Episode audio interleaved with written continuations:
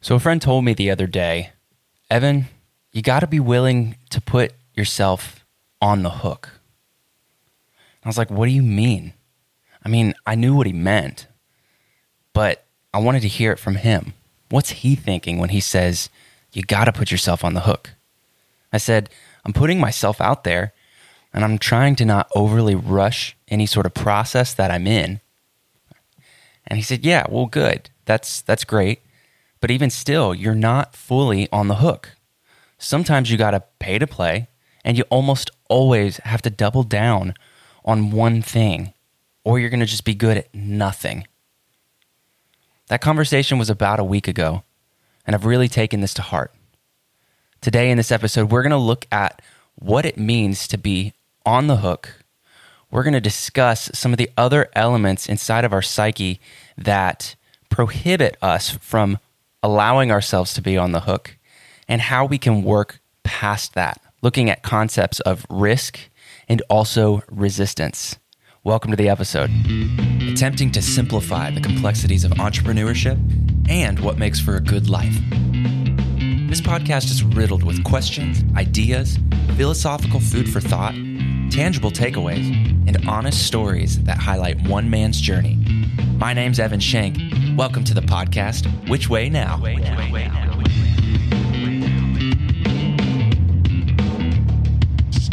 This whole concept of being on the hook, what is that? You know, in my brain, I'm thinking hook like fishing hook, but there's actually a story that's shared. It's fame. It's been made popular by Seth Godin, who I just kind of call him the godfather of marketing. Um, check him out if you've never heard of him, but just a very, very wise uh, businessman that kind of comes from the marketing background and industry, renowned author, all that. But he shares the story of when he was in Turkey one time, the country of Turkey, in bread shops, they actually have this this thing that you can do if you live there you can go in and if you have money to buy a loaf of bread maybe you have money enough money to buy two loaves of bread.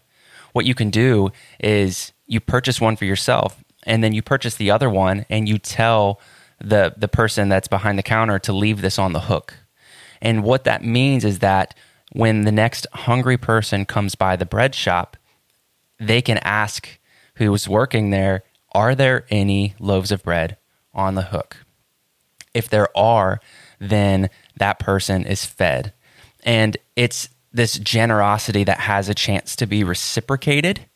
And it creates this like loop of sharing of what you have, whether that's things that you have, skills that you have, and even your outlook on things. It kind of makes me think of the concept of paying it forward and really where it starts to mold itself into what I want to talk about today and what that story that I shared earlier, where this all ties in, is being on the hook helps us practice pushing, push through resistance and fear and what it is that we're doing.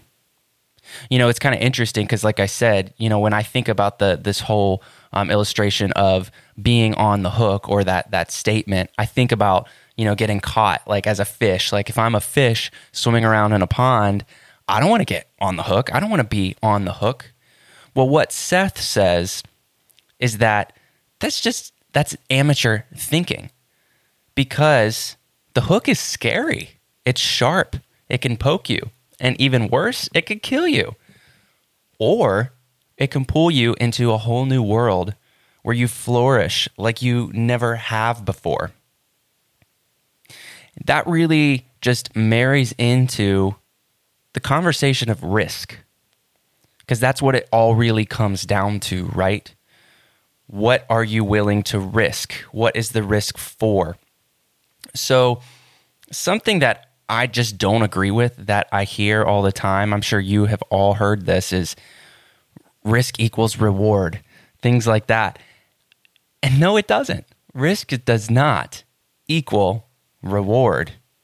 Risk does equal the potential for reward.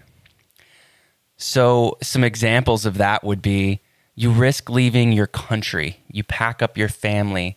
You move. You maybe you sail across the world, and the idea is that you risk that for hopefully a better life for your children and your children's children. The legacy that can come out of that tough decision. That's the risk. Sometimes people will risk having another drink when they're out socializing in the idea that maybe this extra drink, if everybody will participate, maybe we'll have some more fun. And obviously, we know the consequences of overindulging in that. And typically, it doesn't really shake out that way. You risk dropping out of school to kickstart your own venture. But the it might be guaranteed you might have really committed yourself to to actually starting up that venture but the risk is that the venture does never succeeds and you're kind of what feels like back to square one. Or lastly, you risk taking out a $10,000 business loan hoping that this is going to accelerate your business growth and it's going to increase your revenues and or your profits. But what if it doesn't? Now, not only did you burn through 10k, but you owe 10k and you have this like this sense of defeat that you very well may be carrying with you this burden of just emotional and mental frustration and lack of confidence that can come out of that failed attempt. So going putting yourself on the hook doubling down on something being bold and confident about the thing that you're going to do and you're going to omit everything else around it, even though there may be opportunity there. You're going to stay laser focused. The process of that is risky, it's scary. And the, I'll speak from my own situation right now, I suppose. And that is trying to dial in exactly what I want to do. There's a lot of things that I'm interested in. There's a lot of things I want to be involved in. But the fact of the matter is, if I try to uh, do all of that stuff at the same time, number one, there's not enough time in a day to move the ball down the field on all these different ventures, at least right now for me. And then the other thing is that when you're speaking to everyone, you're speaking to no one. That's something that's kind of said in marketing a lot. And once again, that's that's my background. That's where we're talking. So if you don't know me yet, I am a marketer and that's what I do for a living and have fun with this podcast on the side. But in the world of marketing, if you have a very diluted message, if you're trying to scream through a megaphone at literally everybody in the world saying, hey, buy my product or whatever it is, it just kind of, the message is diluted and you end up reaching nobody's ears. You end up capturing zero people's attention. And it all comes down to grabbing attention in marketing. That's kind of the first step, right? So putting yourself on the hook, it's a risky thing, but this is what professionals do. They put themselves on the hook. They put themselves out there. They double down on themselves. They take risks and and I, ideally that they're they're calculated risks so they kind of know the cost of doing this business, of making this decision, of taking this leap. So, the big questions around risk that I think are important for us to ask ourselves is number one, what are you willing to risk? You know, some easy examples of that would be risking time with loved ones because you have to invest that time into this other thing that hopefully will pan out. An easy one is risking money, whether it's your own or somebody else's. You're going to risk friendships because your time, once again, and attention are going to be focused into something else. And you're also going to risk your own comfort. Yes, you'll stretch your comfort zones. You will expand the box, the, the perimeter of who you are as an individual and what you know that you're capable of because of this experience. But the risk is, in the short term, feeling really uncomfortable and really nervous. The first time I ever hit record to do this podcast, I was trembling. I was like almost visibly shaking. And even that's even coming from people encouraging me saying like you're a really good speaker you should do this i think podcasting could really be um, like middle lane for you uh, you could really flourish there but you're gonna be uncomfortable as you do it I felt even more uncomfortable when I posted the first episode. You should go back and listen to that and see if there's, I don't know, maybe maybe at least a little bit of progress in the process of this whole podcast thing. But either way, we're still at the beginning and it's still uncomfortable. And that's an easy example for me, obviously. But what is that for you? You're gonna risk feeling comfortable, and you'll start to find yourself in that process. So that was the first question. I've got three big questions around risk. The first one was, what are you willing to risk? The second question is, what is the purpose of taking the risk? So you could also just say, what outcome are you, ch- are you chasing? What do you want to achieve through this process? Because you're at point A and you're trying to get to point B what is that? You really want to, it sounds like almost stupid simple. It's like, oh yeah, great content here, Evan. You're you're not going very deep with us. But no, I mean, we have to kind of pull it back to the fundamentals and really look we need to answer some of these very important questions first. And it will help us guide ourselves in the process of what decisions we make next and which um, cliffs we're willing to jump off of, so to speak. So, what are you willing to risk? What is the purpose of taking the risk? Or what outcome are you chasing? And then the last question is can you survive and rebound from the risk if it doesn't pan out? If you drop out of school to start up your own venture and it doesn't pan out, are you going to be able to reckon with that loss? Or is that just going to make you implode in some sort of way and set you backwards that's going to just chop off years of your life because you're now going to be in some sort of financial, mental, emotional hole that you have to work on digging yourself out of? So, those are the questions we need to kind of ask in the concept of risk. And as we start to come up with answers to that, we can better define what's worth putting ourselves on the hook for. Does that make sense? So, then I want to tether this all into one more um, like it's a singular word, but this concept around the singular word. Um, and it's something that everybody faces in their journey. It's called resistance. This this concept, obviously, we all know what the word resistance is, and yeah, I'm not going to give you some sort of like off kilter definition. That's not what you're expecting me to say, but the conversation around resistance and where this ties into creating your dream life for yourself, whether personally or professionally, has been made famous by an author named Steven Pressfield. He wrote the book called The War of Art. And actually, a fun little fact, side note, is this book, The War of Art by Steven Pressfield, is the book that Seth Godin says he wish he would have written. So it's kind of fun that we can tie these things together and that these two really notable authors that have a lot to say and have done a lot of good in the world from what they've shared with people. Um, Seth looks up to Steven Pressfield and says, "Man, I wish I would have written that book. It's the book I never wrote." But pretty, pretty cool, kind of fun fact. But really, what this book, The War of Art, is all about is in order to do work that matters, one must conquer resistance risk is involved in that, right? So I just kind of want to go through a few key points. I just actually I this was my lawnmower book, and what I mean by that is um, I almost thought about starting like an my own like side podcast of like lawnmower thoughts because I I I don't have a huge yard, but I'm out there mowing the yard like frequently enough to where I'm either just out there doing my thing. Um, with my own thoughts, or in many cases, I'm listening to podcasts or audiobooks. So this was my lawnmower audiobook the past couple weeks. And I went through it really, really fast. I was like, whoa, the book's over.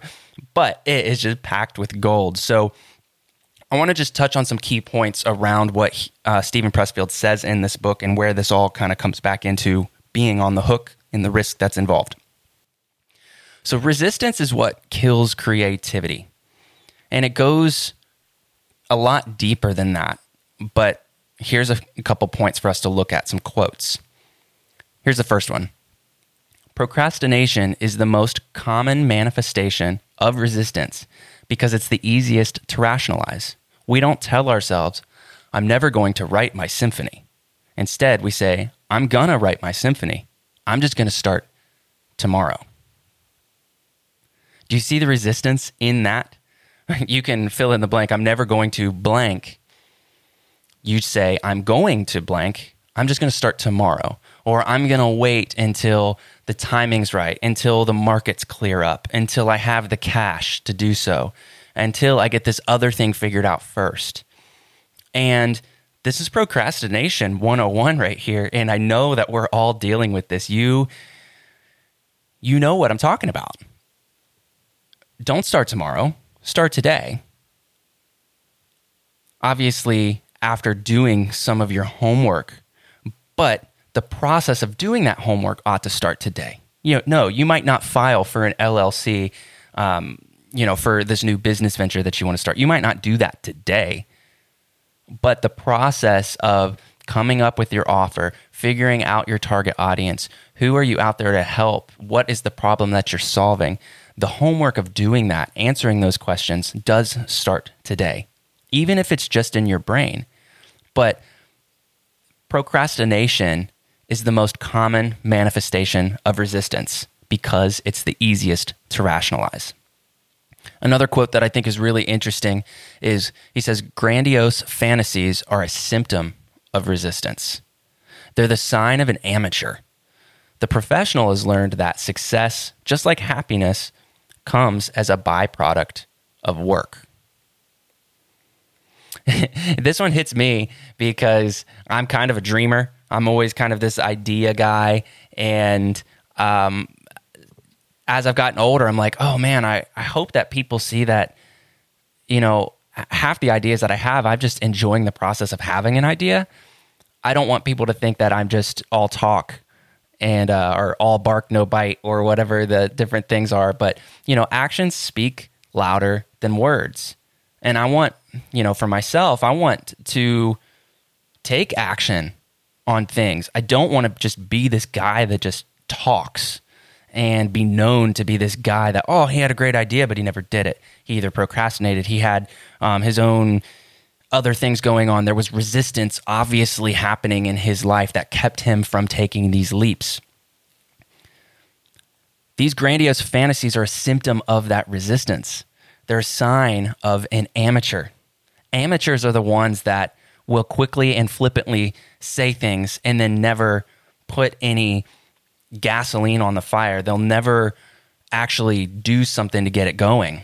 They just talk and they honestly it's just it's it's it's debilitating because it kind of just muddies everything else that's out there. It's hard to know who the real people are and who aren't when everybody's talking big game it all comes back down to actions speaking louder than words. And the difference between an amateur and a professional is that a professional has learned that success, just like happiness, comes as a byproduct of work. If you have too much resistance, if you're not willing to take the risk, you're not going to do the work. You got to put yourself on the hook so that there's more at stake, which is going to help you create the work to do the thing that you once wouldn't have. Going from amateur to professional. Resistance is a part of this in, in all of the big areas and little nooks and crannies of our lives. It's there. I highly recommend this book, by the way. Here's the last quote. We'll kind of summarize this. This will be a little bit of a shorter episode today. The more important a call or action to our soul's evolution, the more resistance we will feel towards pursuing it. Now, let me read it again and we'll break it down. The more important a call or action to our soul's evolution, the more resistance we will feel towards pursuing it. And this is an interesting one. I had to kind of think about this. I had to just turn off my lawnmower and sit crisscross applesauce, cross legged in the middle of my backyard and close my eyes and really just stew on this one for a while. um, no, but seriously, I was like, I did pause it and I just kind of thought on that for a minute. And it started to make sense to me.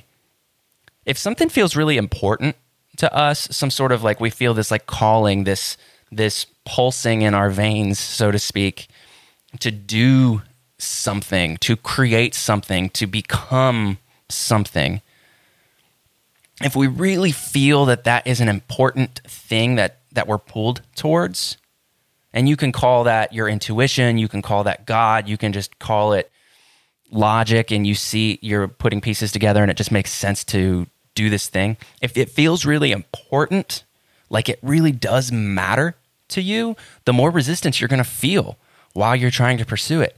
And that's kind of interesting because you would think something that you're really convicted about, something that you're really wanting to commit to, that you wouldn't feel that resistance as much because you're so like hell bent on it, right? But I think he's actually onto something here because we care. Resistance is going to happen around the things that we care about.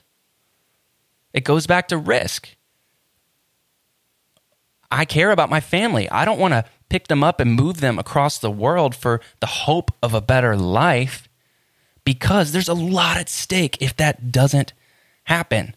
Resistance starts to creep in around the things that we seem to care about the most. And we love what we're fighting for. And I think the conversation of the self and the ego starts to come into this a little bit. And I'm not going to take us down that path today. We kind of talked on ego in a recent episode um, with Miles Hansen. You can go back and listen to that after this if you'd like. Um, but it, I think it does start to tie into how we see ourselves and then also how we think that others are seeing us. And that egotistical um, part of ourself comes into this conversation because if we really care about something and we want to be known for something, what we don't want to be known for is being a failure at that something, right? It's like with my podcast, because I put myself out there, because I'm talking into this microphone and making these points right now, I care about what I'm doing and I care that not only, obviously, number one, that this is valuable to the people and entertaining for people in some capacity, but I want you to think good of me. I mean, I'd be a liar to say that that's not laced into the motive a little bit. It's not the primary motive, but it's absolutely a part of it because I have an ego, just like we all do. So the things that you care about, you're probably going to find more resistance in that process of pursuing it. And professionals find a way to work through it and they show up every day. You know, if you're a writer, you're going to sit down at the blinking cursor and stare at your computer, or you're going to pull out your pencil and paper however you do it, you're going to make that happen. You're going to put in the work, and the resistance is real and it will not immediately go away. But the more that you practice not allowing that resistance to take over, the more you're going to start finding yourself sliding on from the one side of the spectrum of being an amateur over to the side of being a professional. And you're going to start seeing results coming out of the things that you're doing. And this is all a part of the process of putting yourself on the hook. Here's the last thing that I thought was really interesting. It's a little bit of a side note, but for those that are still listening, I'm glad you're here. Number one. Number two, I'll give you one more thing. He said this quote He says, Love is not the enemy of hate. I've and I've heard this, I'm sure you have too, you know, you can't have love without hate. You can't have hate without love. You know, it's kind of the yin and yang thing. Um, and he was saying that love and hate are not enemies of each other. And I was like, okay, well, then what could it be?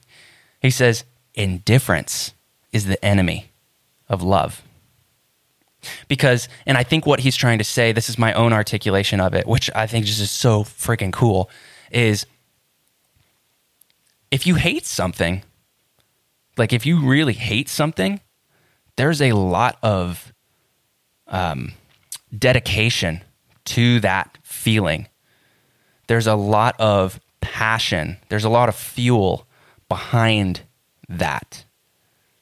And passion and fuel and conviction and dedication and all those other synonyms to those words are also found in love. So to say that they're opposite is not necessarily true. Now I understand the manifestation of loving someone versus hating someone, you know, you're on different sides of the table. But it kind of comes from the same root ingredients, I suppose. Um, and you know, I'm I'm totally fine to be wrong or to be argued on this or to have some sort of debate. I'm not that I'm a debater at all, but I, I'm okay with this just being my opinion and you not agreeing with that. But I just found that really interesting. He says indifference is the opposite of love, because whether you love or hate something, there's passion behind that. There's conviction, like I said. But if you're indifferent, then you don't really care. You don't give a crap. And if you don't care, then you're not going to put any sort of energy or effort into that thing, whether it's positive energy or negative energy. So I just, I mean, a little bit of a side note, but I thought that was really, really interesting. And so obviously we fight for love. And I'm totally taking this conversation a little bit different, but you know, we fight for love because that's what community is built off of. That's what individuals are comprised of. That's where we are at our best is when there's love all around us and within us and flowing through us. Indifference is the enemy of that. So fight for the things that you care about, fight for the things that you love, the things that you're interested in, the things that you have some sort of passion around. Stay away from the things that you don't care about. If you're indifferent on something, then obviously, I don't really need to tell you. You probably do ignore the things that you just don't care about, the things that you're indifferent around. All right, I'm starting to ramble a little bit, but and really, really cool stuff here. And I wanted to uh, bring this to you today, especially since I'm on the heels of reading that book, which is called The War of Art by Steven Pressfield, the book that Seth Godin wishes he would have written. So today, it's been really cool. This is where I'm at is finding new ways and allowing myself to be coached towards putting myself on the hook. It's not just about putting myself out there. It goes deeper. Like for me, once again, being transparent as I try to be as much as possible on this podcast, for me, I have a hard time spending money investing into myself on things. I'm always looking for a craftier way around it. Like, why would I buy a course uh, when I can Google the answer and read through some articles and find that for free? Now, it might take some more work, but you know, if I can go the more frugal route on things, I tend to do that, and I think that's just been ingrained in me from a young as a young kid. And so for me, I have to be ready to kind of put my money where my mouth is and invest into myself, invest into my business. That's just one way of putting myself on the hook. The other thing that uh, can apply to a lot of entrepreneurs out there, especially if you're right in the beginning of taking the leap. Maybe you're still working your nine to five job and you're trying to find the confidence to make that jump, or you've already made that jump and you're just kind of sorting through what you're going to do out there and you're just trying to put all the pieces together, this big jigsaw puzzle of entrepreneurship, especially in the beginning days. You want to really focus in on something specific instead of being a, like a generalist and doing a little bit of everything. That, that that that's definitely a part of the process. Like a lot of freelancers will do that. That's something that I have done and still do a little bit, as long as it somewhat supports my end goal. Um, you know, I'll try out different things within marketing to see what I enjoy, see what I'm good at, you know, and go through that whole process. But for me, the other way that I'm going to put myself on the hook is really filing down exactly what it is that I offer and not be this this wide um, like buckshot approach to things, but be really laser focused. So being on the hook is making a commitment. And this is what pros do. Do you want to move from where you're at today into becoming a professional at the thing that you do? Do you want to know that at the end of your days, that where there was uh, risk, you knew that there was a potential for reward. And so you calculated which risks were worth taking and you dove in. You dove in head first. Your eyes were open. You weren't blindly jumping into things. You calculated, but you did the thing. You jumped out of that airplane. And all through that, you're conquering resistance. You're not letting it hold you back. So I hope this encourages you. Thank you guys so much for being a listener. Uh, it means a really uh, it means a ton to me to know that there's people that will straight up listen to 30 minutes of a podcast. and if you're like me, you're going to put it on like one and a half to two times speed. And, you know, we can get it, get this done a little quicker and still get all the goods from it. So I just, I really appreciate you. I love the community that's being built. Leave a review, leave a rating, share this on social media however it is, if you enjoy something and you find some fruit in it, if you want to straight up rip some quotes out of here, do it. That's what I do. I mean, I've got my notes with my quotes and I just put my own two cents and my own spin on it. I'm open to say that. You know, a lot of this isn't necessarily original idea, and that's okay because it's all about soaking in the things that are going to help us grow and become what we see as ideal for ourselves and in our future and the people that we love. So that's what this is all about. Thank you for listening to the episode. I will catch you in the next one. Peace. Well, that does it for this episode. You can always reach out to me directly on my Instagram at evanshank75 with any thoughts or questions you may have. I'd love to connect and hear your story. Make sure you follow and subscribe and also leave a review on whichever platform you're listening to this on. My only question to you is which way now?